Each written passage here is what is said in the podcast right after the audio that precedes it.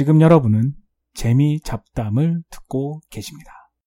재미 잡담이 페이스북에 페이지를 열었어요. 그래서 짠 열었더니 몇몇 분께서 들으시고 좋아요를 눌러주셨습니다. 첫 번째, 대망의 첫 번째 좋아요를 눌러주신 배종령씨 너무너무 감사드립니다. 계속 들어주시기 바랍니다. 그리고 두 번째로 좋아요를 눌러주신 이향주씨 또한 너무너무너무너무 감사드립니다. 세 번째로 좋아요를 눌러주신 이석훈씨 또한 너무너무너무 감사드립니다. 이 세 분께는 소정의 선물을 보내드리겠습니다 라고 보통 이렇게 라디오에서 얘기하죠. 근데 저희는 아직 그럴 형편이 안 되고, 그리고 어디 계신지도 모르고, 알려면 연락해가지고 알 수 있겠지만, 하지만 좀 기다려보도록 하겠습니다. 여러분 잊지 않고 잘 기억하고 있다가 기회가 되면 여러분께 좋은 선물을 보내드리도록 노력하겠습니다. 여러분께서 재미잡담을 들으시고 궁금하거나 아니면 또 듣고 싶은 주제가 있다면 말씀해 주시면 페이스북에 남겨주시면 저희가 답변을 달고 또 이렇게 녹음을 하도록 하겠습니다. 그것에 대해서 오늘은 교포에 대해서 얘기해 보려고 해요. 교포, 한국 사람이죠. 제가 얘기하는 교포는 한국에서 태어나서 미국으로 온 1세, 그리고 한국에서 태어났지만 어릴 때 온 1.5세, 그리고 1세나 1.5세의 부모를 둔 2세까지 저는 교포라고 말하고 싶어요.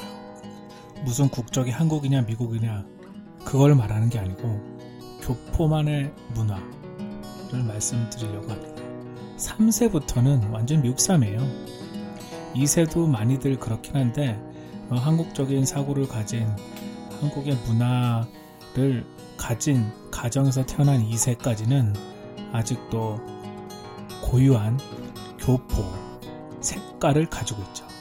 교포 1세와 1.5세 모두 다 한국에서 왔지만 한국에 있는 사람들하고 좀 틀려요. 왜냐면 한국에서 왔지만 미국에 와서 미국의 문화와 미국의 언어와 미국의 음식과 등등이 많이 미국화된 그런 사람들이죠. 하지만 한국의 고유한 색깔을 가지고 있고 그것들을 자식들한테는 물려주죠.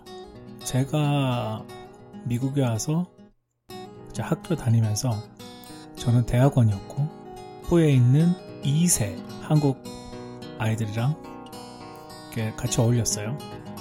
근데 너무 신기한 게 너무너무 그 선배들한테 깍듯한 거예요. 너무 예의가 발라요. 그래서 저는 생각했죠. 이거 좀 왜 이러나, 얘네들은 미국에서 태어난 애들인데. 근데 생각해보면 심지어 한국에 있는 어린 후배들도 나한테 이렇게 깍듯하게 얘기 안 하는데 얘네들은 왜 이러나. 근데 생각해보면 걔네들은 계속 변하고 있는 한국에 노출되지가 않았어요. 미국에 있기 때문에. 그래서 옛날에 한국에서 넘어온 부모님의 가정에서 자란 아이들은, 한국 사람들은 정말 어른 만나면 너무나도 깍듯하게 예의를 잘 지키고 인사도 잘하고 그래야 되는 줄 알아요. 그게 나쁘다는 건 아니지만 한국 사회에서는 그렇게 많이 변했지만 미국에서 갈라파고스처럼 고립된 한국 문화에서 자란 아이들은 옛날에 그런 문화를 가지고 있죠. 그리고 제가 다니던 식당, 맛있는 냉면 파는 집이 있어요. 시카고에. 이름은 달의정이에요. 지금도 있는지 모르겠지만. 근데 음식도 맛있고 다 좋은데 그 가게도 깨끗해요. 근데 가게 인테리어는 정말 90년대도 아니죠. 80년대 인테리어가 제 기준으로는, 제 생각에는 그 가게 주인 부부가 왔던 그때 기준으로 가게를 꾸미고 있는 거예요. 테이블은 밑에 테이블보가 깔려있고 그 위에 투명 비닐이 깔려있죠. 그래서 손님이 가면은 물걸레 이렇게 닦고 깨끗해요. 하지만 너무너무 촌스럽죠.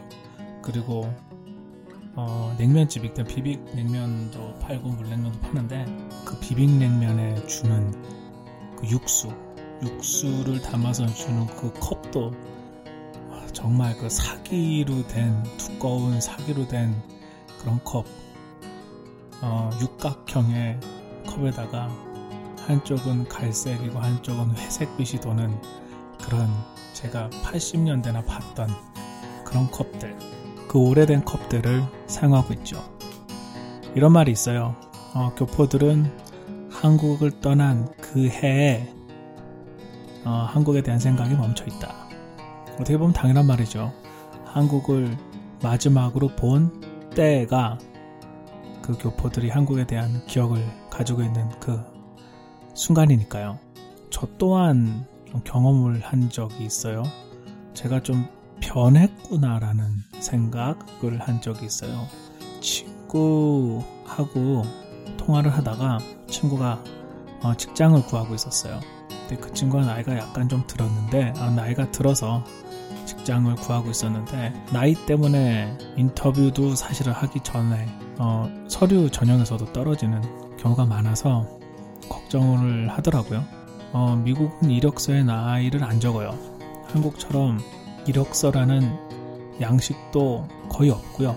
아주 큰 회사나 뭐 그 몇몇 회사가 있는 경우도 있는 것 같은데 거의 없어요. 그리고 있어도 나이는 안 적어요. 나이, 성별 그런 거 아무것도 안 적어요. 사진도 안 붙여요. 그렇기 때문에 서류만 봐서는 나이가 얼마고 어떻게 생겼고 남자고 여잔지 뭐 이름 보면 대강 알 수 있겠지만 모르죠. 근데 그 얘기를 듣고 제가 화를 냈어요. 정말 한국 왜 그러냐? 그거 완전 불법인데 뭐 고소해야 되는 거 아니냐? 딱 그 얘기했더니 친구가 딱 바로 그러더라고요. 야, 너 미국 사람 다 됐구나. 저는 그 얘기 듣고 좀 깜짝 놀랐어요. 그리고 또 한 번은 친구가 미국으로 출장을 와서 같이 식사를 하게 됐죠. 근데 그 친구가 출장을 같이 온 상사랑 같이 나왔어요.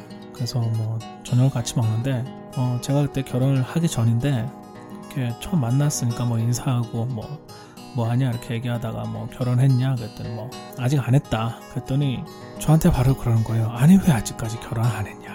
처음 보는 사람이. 미국에서는 정말 있을 수 없는 대화거든요. 결혼을 했냐 안 했냐 그런 것도 잘 안 물어보죠. 그런 개인적인 질문 안 하죠. 게다가 처음 보는 사람은. 근데 저도 그 얘기를 딱 듣는 순간 화가 딱 나는 거예요. 아니 이 사람이 무슨 생전 처음 보는 사람이 내가 결혼을 했건 안 했건 무슨 상관인가. 그리고 내가 진짜로 내게 큰 문제가 있어서 결혼을 하고 싶어도 못할 수도 있는데 어떻게 저렇게 물어볼까 이런 생각을 했는데 나중에 생각해보니까 와 내가 좀 많이 미국적인 사고를 가지게 됐구나. 한국에 있었으면 어른들이 뭐 처음 보거나 어떤 사람한테 특히 뭐 자기 직장 후배 친구한테 그런 말을 뭐 많이 물어보죠. 그러니까 그게 좋다는 게 아니라 그것도 사실 안 좋죠. 근데 하지만 제가 한국에 있었으면 내가 속으로 이렇게 화를 냈을까. 나도 많이 좀 변했다라는 생각을 들죠. 그런 게 이제 점점 교포가 되어가는 그런 과정이라고 생각해요. 그래서 저는 이렇게 나름 미국에 살면서 정의를 내렸어요. 한국에서 온 사람들하고 이렇게 얘기하거나 같이 지내다 보면 좀 안 맞아요. 뭐 생활 습관이나 말하는 거나 생각하는 거나 어느 게 옳고 어느 게 틀리다는 게 아니라 좀 안 맞아요. 이제 좀 틀려요. 그래서 이게 똑같은 한국 사람인데 이제 미국에 오래 살다 보니 교포라는 어떤 다른 문화 속에 사는 사람이 되었구나. 교포는 틀리구나 한마디로. 그런 생각이 들어요. 어떻게 보면 당연한 거죠. 다른 문화에 살았으니. 근데 같은 한국 사람에도 불구하고 다르게 행동하고 다르게 생각하는 그런 교포에 대해서 오늘은 말해봤습니다.